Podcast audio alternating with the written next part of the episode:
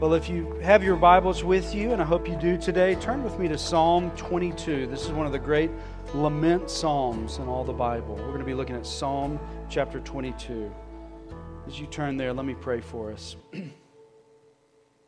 Father God, we come before you today in need. All of us have embittering experiences. Maybe some of them are more acute right now than others. But Lord, we are all going to walk through difficult, dark days. And Lord, we need your word right now. We need a communication from you to know how to walk through those. May we not be a people that are, are settled or stuck in our anger or in the bitterness that comes from an embittering experience. Lord, may we be able to move forward through those things and in hopeful, healthy, happy ways. Lord, to enable us to do that, we need to understand your word, but to really understand your word, we know that we need your Spirit to come and fill this room and give us eyes to see. So Lord, illumine our eyes to the glories of your word. Help us to understand it. Help us to see it as good news. Help us to apply it to different areas of our lives. Lord, if there's some sort of dark corner of our heart, something that we're just clinging to that we need to turn from or, or we need to let go, I pray, Father, that we would today. So Lord, we invite your Spirit to come, to give us eyes to see, to give us faith, to give us conviction, to give us encouragement today. Lord, to that end, I pray that I would not say anything out of step with your will or your word, but I would simply hide behind the cross. It's in Jesus' name we'll pray. Amen. Well, bitterness is the really the root cause of all the great comic book villains. Like, think about it. As you think about all those villains, something unfair happened to them. Something hard happened to them. They experienced some sort of injustice, some sort of pain, some sort of rejection, some sort of sorrow. They had an embittering experience, and then it turned them into bitter villains. Like, I'll start with Loki. You remember Loki, right? Like, we know Prince William, Prince Harry, and Harry's written a book called Spare. Like, that's that's Loki and Thor, right? Like, Thor was the heir, but Loki was the spare. He felt that. He felt rejected. And, and that drives him to becoming a really a bitter villain. Think about the Green Goblin. You know, Green Goblin from Spider-Man? He's one of the really great comic book villains. Well, the origin story of the Green Goblin is, is that the Green Goblin actually kills Spider-Man's girlfriend, Gwen Stacy. And in response, Spider-Man kills him, and then the Green Goblin's son, Harry Osborn, who is friends in some of the origin stories with Spider-Man, he is just so filled with anger and hate towards Spider-Man that, that he becomes this embittered villain, one of the real nasty, terrifying villains. Remember Two-Face, Batman fans? Two-Face was a D A. He was a, an attorney fighting for justice, and a mobster throws uh, acid in his face, and half of his face is burned, and that kind of sends him spiraling down into kind of madness. He gets real, you know, absorbed with the number two, but but he has all these crazy things that happen to him, and it just fills him with this hatred, hatred t- towards Batman and others, that he's just filled with this bitterness from this great injustice that happened to him. Kids, you've seen The Incredibles, right? Like, you remember Incrediboy? Like, you know, Incrediboy, you know, it starts out good. He's trying to help out. But in reality, he doesn't need to be doing that kind of stuff. So Mister Incredible says, hey, chill out. You know, don't get in the middle of all this. Well, Incrediboy takes that the wrong way. And then who does he become? Syndrome. Like, the root cause of Syndrome is bitterness towards Mister Incredible. Listen, all the great comic book villains have this. And this is the truth that those comic book creators have tapped into, which is embittering experience can turn us into bitter villains. Now, today as we start this new series, Battling Bitterness, I have to say I, I can't stop embittering experiences from happening in your life. They've already happened. They're going to happen. And, and to be real honest, brutally honest, and we need to understand this point, the Bible doesn't say anything different. The Bible is very clear that embittering experiences are going to happen in your life. They happened to Jesus. They're going to happen to you. So we can't stop those. But my prayer is, is to help you from becoming a bitter villain. Re- really, over the next four weeks, we're going to get to the nature of bitterness. And then we're going to look at four different ways or four different tools on how to battle bitterness. So today we're going to start with lament, and we're going to look at one of the great lament psalms in the Bible, Psalm twenty-two. Next week we're going to talk about forgiveness, then we're going to talk about putting away or putting off, and then we're going to talk about trust. But let's start with Psalm twenty-two, verses one and two, and understand that lament acknowledges brokenness. Verse one says, "My God, my God, why have you forsaken me? Why are you so far from saving me, from the words of my groaning? Oh my God, I cry by day, but you do not answer, and by night I find no rest." If you're familiar with those words, it's probably because you remember that Jesus said those on the cross. So this is just Matthew twenty-seven forty-six. Jesus says those exact words. And many commentators believe that actually what Jesus actually does on the cross is not just say those two verses, but he actually recites the whole thing. That Jesus claims these things. He goes to this psalm in that moment. He feels abandoned. He feels abandoned. Now we know God did not abandon him. We know God does not abandon any of us. None of us are forgotten. None of us are forsaken. But we can have those moments where we feel abandoned. Rejection is one of the, the great causes of bitterness. Rejection is one of the most painful experiences that you can walk through. Today we're kicking around, uh, we're, we're kicking off this series of these four different ways to battle bitterness. And we're starting with lament. But I want to take a second on bitterness, explaining what bitterness is. Robert Jones is a biblical counselor and has a great little book on resentment. And here's how he does, he defines bitterness. He says that it's settled anger. It's settled anger. It's anger, but it's settled. Now listen, the, the cause of all bitterness is some sort of an embittering experience, right? Something, some injustice has happened. Some, some wrong has happened. Some painful thing has happened, and it's caused us to then become angry. But that anger just sits. It settles. It doesn't move on. Now, you're right. Step one, this was an embittering experience. You're not wrong to feel angry about it. You're not wrong to feel hurt by it. But what do you do with it? Bitterness is, is that it just sits there. In other words, it sours your soul. That's really what bitterness is. It's the souring of our souls. The best image of, of bitterness that I can find is when you, when you taste something that is sour or harsh. Like if you've ever done a Seder service, or we, we've done those in the past, there's a moment in that service, that old ancient Passover service, where, where they taste the bitters, right? And we typically, when we've done it, we use horseradish. And you taste it, and it's... And, sorry, kids, but it, it's fun when all the kids have to taste it and parents are making them do it, you know, and their their face kind of clenches up. Don't tell my kids this, but when they were little, we made them try a lemon just to see what would happen, and we just giggled. But that face that, you know, we make when we eat something sour, something bitter, that, that's really what's going on in our soul. That, that can happen to our soul, and that's what bitterness is. But to be clear, bitterness acknowledges the brokenness of the world. That lemon is sour. That betrayal is painful. That, that injustice was wrong. You're not wrong to feel those things. It is souring to our soul, and it's acknowledging the brokenness of the world. This world is broken. Now, on Psalm twenty-two, that this first statement that he makes here, one of the commentators that I read said that this is a raspy scream of one who is in deep distress. It's a great description of these first two verses. Have you ever been there? Great distress where all you can get out is a raspy scream. Why have you abandoned me? Why am I walking through this? Hear me, friends. The Bible doesn't teach that you're going to be able to avoid all embittering brokenness in this world. Spouses abandon. Co-workers betray. Parents can be harsh. Children can wound. Churches and church leaders can fall short and even abuse. The Bible is clear that you're going to go through embittering seasons. Jesus himself had this, this scream, this bloody, anguished cry, "My God, my God, why have you forsaken me?" And just like Jesus, every one of us is going to walk through some sort of embittering experience. Therefore, lament, acknowledging the bitterness. Yet lament, also acknowledging promises. Look at three through five. "Yet you are holy, enthroned on the praises of Israel. In you our fathers trusted. They trusted and you delivered them. To you they cried and were rescued. In you they trusted and were not put to shame.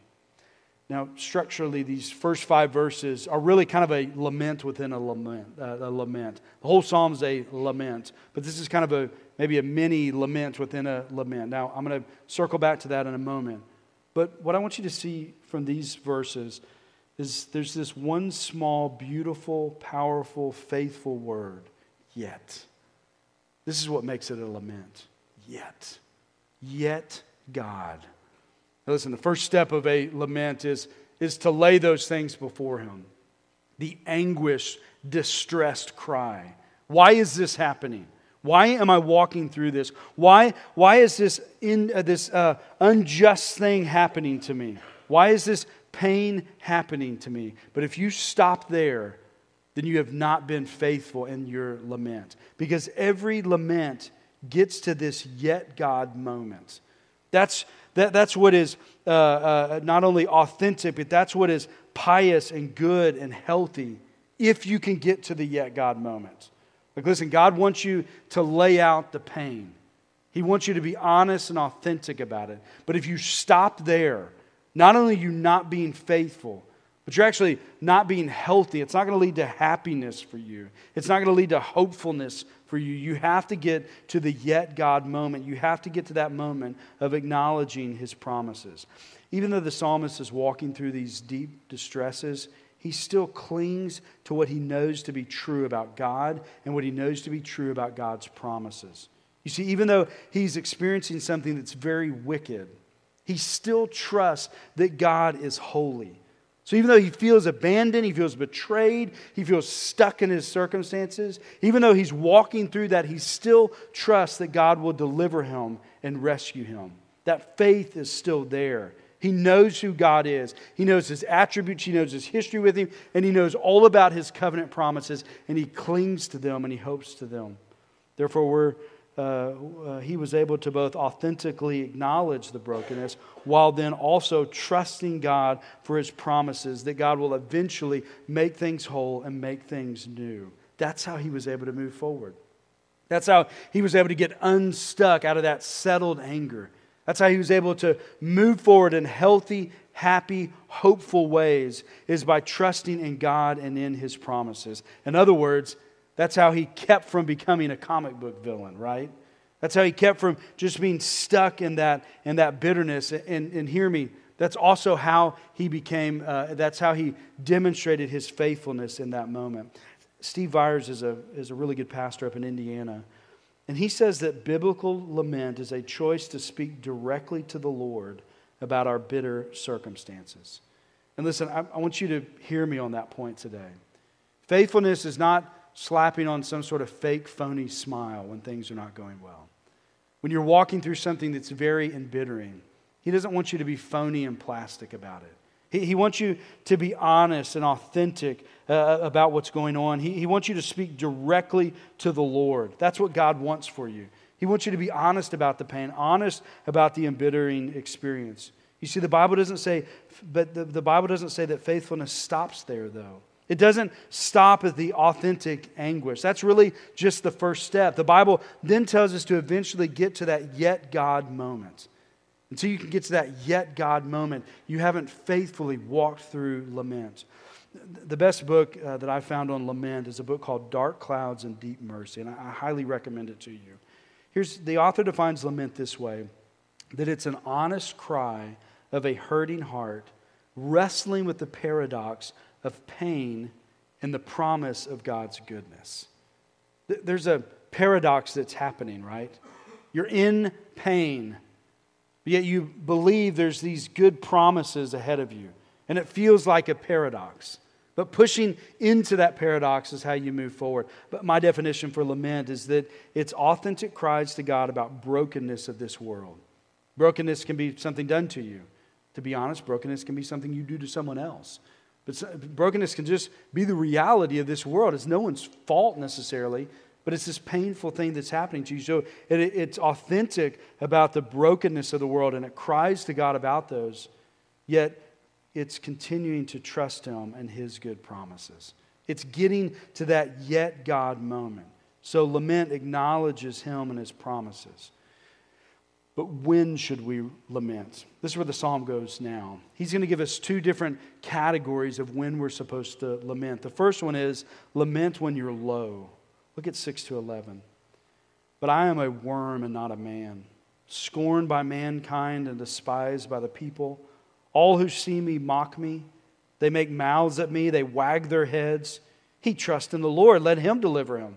Let him rescue him, for he delights in him. Being a worm is humiliating. They're the, you know, they're the dirtiest of creatures. Maybe they, they live in the dirt. They eat the dirtiest of things. And in the psalmist's anguished cry, he says, I'm like the worm. I'm the lowest of low. The, the brokenness of this world can make you feel like a worm. It can make you feel less than human, right? That's what's going on here. And listen, humanity has this nasty history, don't we? Of other humans making other humans feel less than human, right? That, that's what's going on here. He feels less than human. He feels taken advantage of. He feels betrayed. He feels abused. He feels like a worm. And then he says in verse six that he is scorned. He's despised. So he's openly disliked. He's openly mocked. Those around him, they have this deep, heartfelt contempt for him. They, they hate him at the deepest of levels. They... And their hatred, it manifests itself in these really mean and nasty words and taunts of him, to the degree that it really gets kind of at the, the core of their identity of who they are. It gets to his relationship with God, who he is. It gets to his spirituality, his religion. They, they, they end up making fun of God at the end. That, that's how much they hate him. That, that's how brash they are to him. If you've ever had that type of experience, I want you to know that you're not alone. Because this is another link to then Matthew twenty-seven and Jesus' experience on the cross. Jesus walked through this scenario.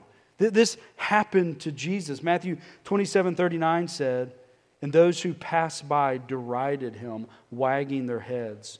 And then in forty-three it says, he trusts in God. Let God deliver him if he desires him. For he said, I am the Son of God. Listen, if people are surrounding you, mocking you, if you're low because of that, know that you're not alone. Jesus has been right there. If someone in your life is making you feel less human, like a worm, know that you're not alone because Jesus has been there. And further, know that you can come to him with your pain. In that moment, in that heaviest, darkest, most stinging pain, you can lay that on Christ. You can cry out to Jesus in that moment for help. Lament when you are low.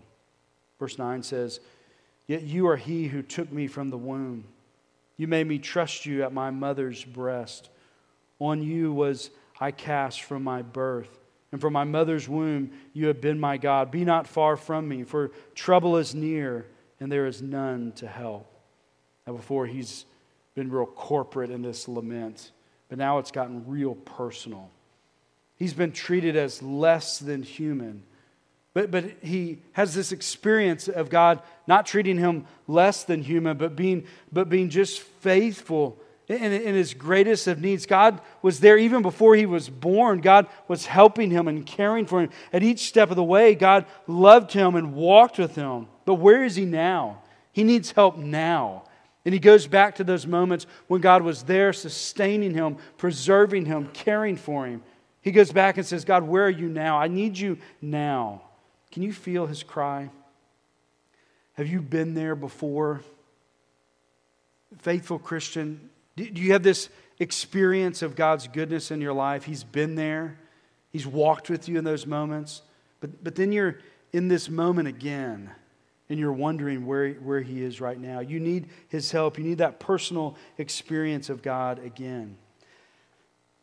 Psalm twenty-two, these verses six to eleven, they teach us to lament when we're low, at our lowest, when we're mocked, when we're despised, when we cry out to God for help. He wants you to complain to him in those moments. Like he wants you to lay your burdens on him. He wants you to remember his past grace in order to believe the promises of his future grace. He wants you to cry out to him for help in those moments, in those lowest of moments, believing that he will help you.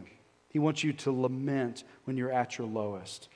The second image he gives is that he wants you also to lament when you're surrounded. Look, look at verse twelve. Many bulls encompass me. Strong bulls of Bashan surround me. They open wide their mouths at me like a, like a raving and roaring lion. The image here is these wild animals. These enemies of his are like wild beasts who, they're dangerous and they've surrounded him. They've encircled him so then they can pounce on him and destroy him. Whatever he's walking through, that's at least what it feels like in that moment.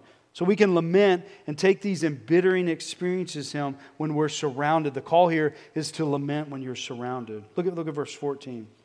I am poured out like water, and all my bones are out of joint. My heart is like wax. It's melted within my breast. My strength is dried up like a potsherd, and my tongue sticks to my jaws. You lay me in the dust of death. Not only is he surrounded, but he's drained of strength. His energy is gone. He's empty. He's done. His energy and strength have just melted away like the hot wax. He can, uh, we can lament and take that type of embittering experience to him. When, you, when you're just done. When you're exhausted and at your end, you can cry out to him, lament to him when you're empty. Verse sixteen, for dogs encompass me. A company of evildoers encircles me. They've pierced my hands and feet. I can count all my bones. They stare and gloat over me. They divide my garments among me, and for my clothing they cast lots. Your mind's probably going to the cross here, right? Again, Matthew twenty-seven uh, highlights these things that happen in verse thirty-five.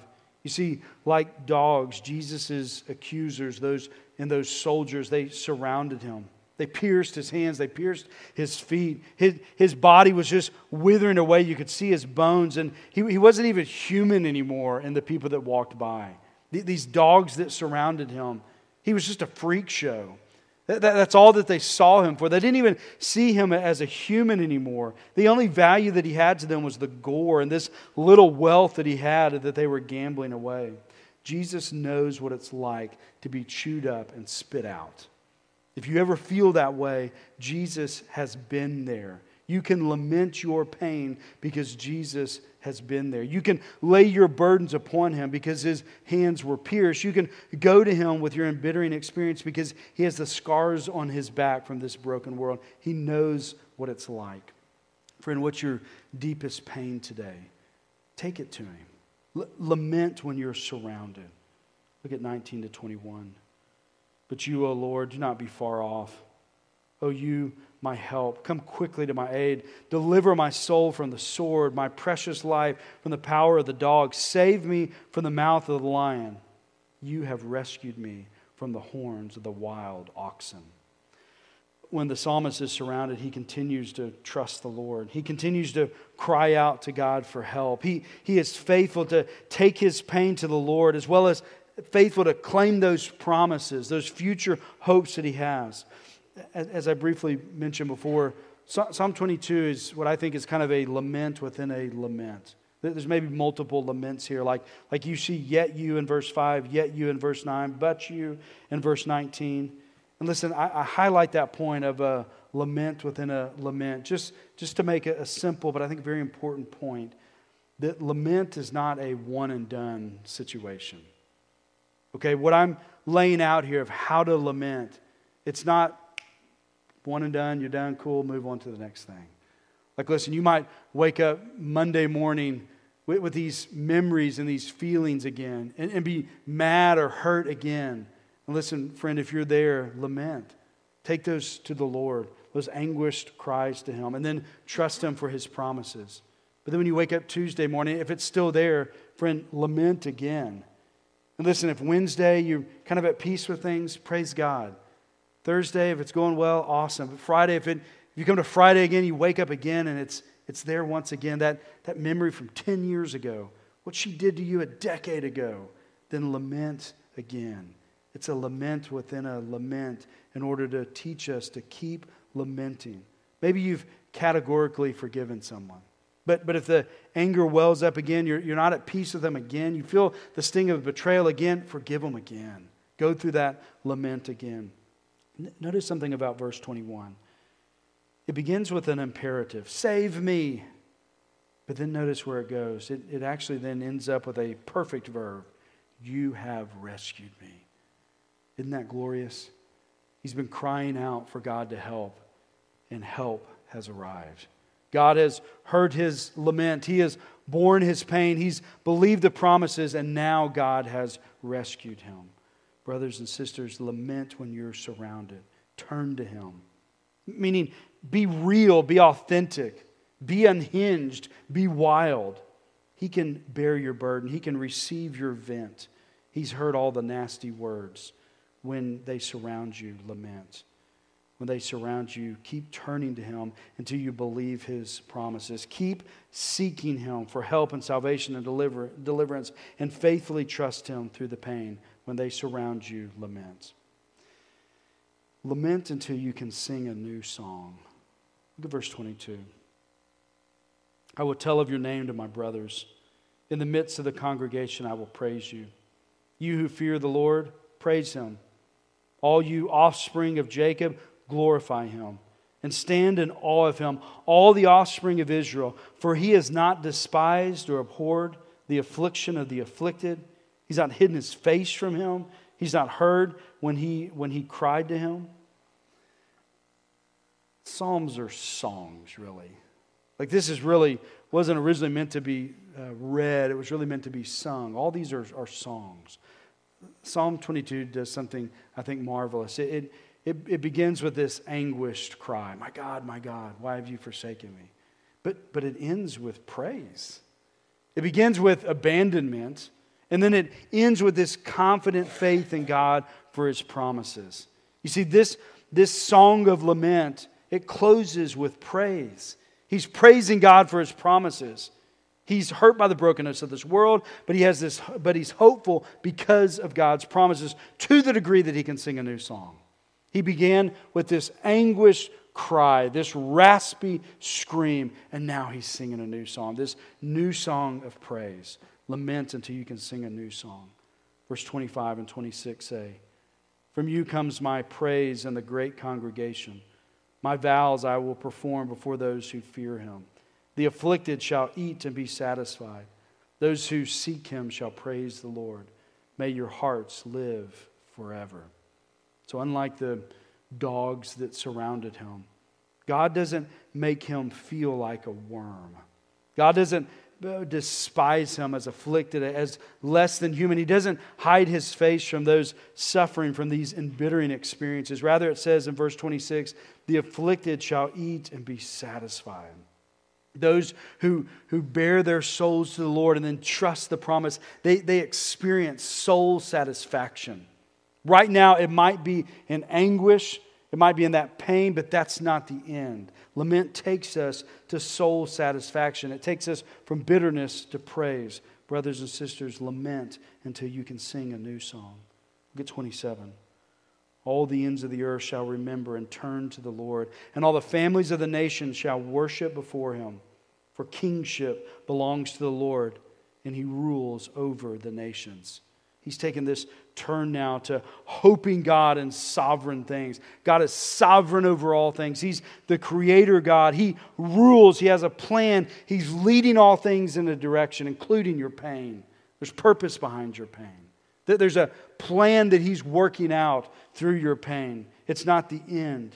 Your embittering experience is not the end. You don't have to stay settled in your anger. You can make that yet God turn. Because he is sovereign over all things. He has a purpose in all things. He's working good in all things. And we can praise him in all things. Lament until you can sing a new song. Look at twenty-nine, thirty, and thirty-one. All the prosperous of the earth eat and worship. Before him shall bow all those who go down to the dust, even though the one who could not keep himself alive. Posterity shall serve him. It shall be told to the Lord, to the coming generation.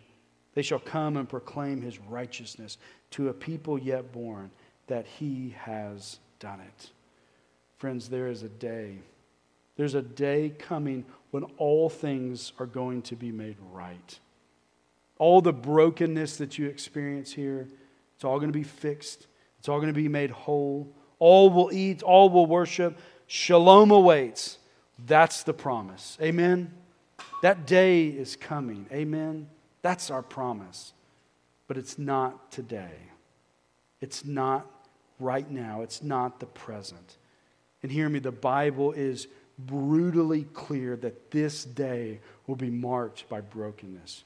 When someone betrays you, honestly cry out to him over the pain. When you once again feel the sting of racism, authentically lay that burden on the Lord. When, you're, when your family overlooks you again, pray those tearful, angry prayers again. But don't stop there. Don't stop there. Keep praying until you get to the promises. Keep, keep crying until you can get to the hope. Lament until you can sing a new song. You might be asking yourself, okay, I agree. I have some level of bitterness in my heart. Sounds like lament is the solution. Great. That's how I need to battle bitterness, but how do I do it? I want to close with just kind of kind of four things, which I think is kind of a helpful formula for how to lament. Again, this is taken from this book, which I highly recommend, Dark Clouds and Deep Mercy. He kind of gives four steps or a little bit of a formula for how to lament. The first one is, is turn to God. So when you walk through an embittering experience, step one is to turn to God. The brokenness you experience, it might be caused by somebody else. Let's be honest again, it might be caused by you, but turning to God means going to Him in prayer. And maybe it means going to Him and saying, I screwed up again. I, I put my foot in my mouth again. I, I cringe at what I said again. Whatever it is, whatever that pain is, turn to Him.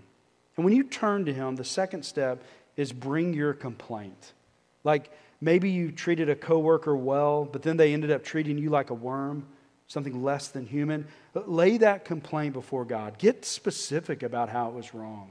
Like, like be honest about how it hurts. Vent your anger in prayer. Get historical in your prayer journal. Be authentic about the brokenness. When you turn to Him, bring that complaint to Him. The third step is, is to ask boldly. And, and this is demonstrated all throughout Psalm twenty-two of asking boldly. Like all, all the lament psalms, they ask God bold things. For example, maybe when you feel low, ask Him to raise you up. When you feel surrounded, ask Him to spring you from the trap. When you wake up angry again, ask Him to soften your heart again. Ask Him to help you to for, forgive again. Ask Him to help you get to that place of peace. Go back to His glorious attributes in those moments. Go back to who you know He is. Like go back to Him and say, because You are gracious, give me Your grace now. Be- be- because You are righteous, restore righteousness. Ask boldly. Fourth and final step is to choose to trust. Friend, maybe your spouse is not coming back, but trust that your eternal heavenly bridegroom is enough. Like maybe your cutting remarks spoiled that friendship forever, but trust that you still have a friend in Jesus. Better than any other friend. Maybe that unjust firing, maybe that is going to lead to financial ruin for you. But believe and trust that Jesus is the bread of life and He always fills. Maybe like Paul, maybe like Paul, you have this thorn in the flesh that just haunts you your whole life. And maybe God in His good sovereignty chooses not to take it from you, but it, but it's just always there. In that thorn in the flesh, trust Him that a day is coming when all things are going to be made new. All things are going to be made right. Lament is born out of embittering suffering. And lament happens because the world is broken. We have some courageous Christian forefathers from church history who, who suffered greatly. In fact, one group of, of these great Christians, part of their injustice and their suffering was was even more embittering, because the reality of it is that some of the layers of the suffering here is that those sufferings were at the hands of other Christians. Like they were Christians, they were suffering, and the ones who were causing the suffering of them were other Christians. However, in their suffering, this group of Christians, they, they've left us with beautiful and moving laments. See, their songs were really their doctrine. Their doctrine were these honest, anguished cries to God about the brokenness of the world. But they didn't stay there. Then there were these, these turns, these beautiful turns, where they trusted again in God's steadfast love and in His good promises. I'm, I'm talking about those dear Christian forefathers, the American slaves. I love the spirituals. I, I've been so encouraged by them, inspired by them. One of the, the old spirituals is titled, Lord, Until I Reach My Home. Let, let me read some of the lyrics. Lord, until I reach my home, I never expect to give the journey over until I reach my home. Old Satan's mighty busy. He follows me night and day, and every time I go to pray. Now don't you mind old Satan with all his tempting charms. He wants to steal your soul away and fold you in his arms. When I was lying at hell's dark door, no one to pity poor me, Master Jesus, he came riding by and brought me liberty. Man, I wish I could have told those slaves that they weren't going to walk through an embittering injustice. I wish I could tell you that you're not going to walk through some sort of embittering season of your life. But the Bible is clear that we will. The Bible is clear that there's going to be people that is they're going to treat you as less human. They're going to treat you like a worm. There's going to be moments where the brokenness of this world is going to surround you like wild animals ready to destroy you. When those moments come, cry out to God. When the brokenness of this world tries to break you like it did Jesus on the cross, in those moments, he's been there. He knows. He can, he can bear your burdens. He loves you. He wants to be your father, your friend, your savior. So in those moments, keep crying.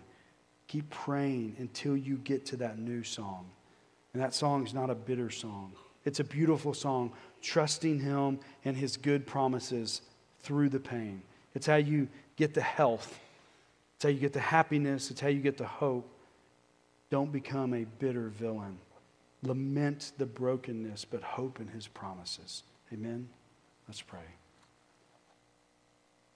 Father God, some of us are crying out for Master Jesus to come riding by to give us our liberty.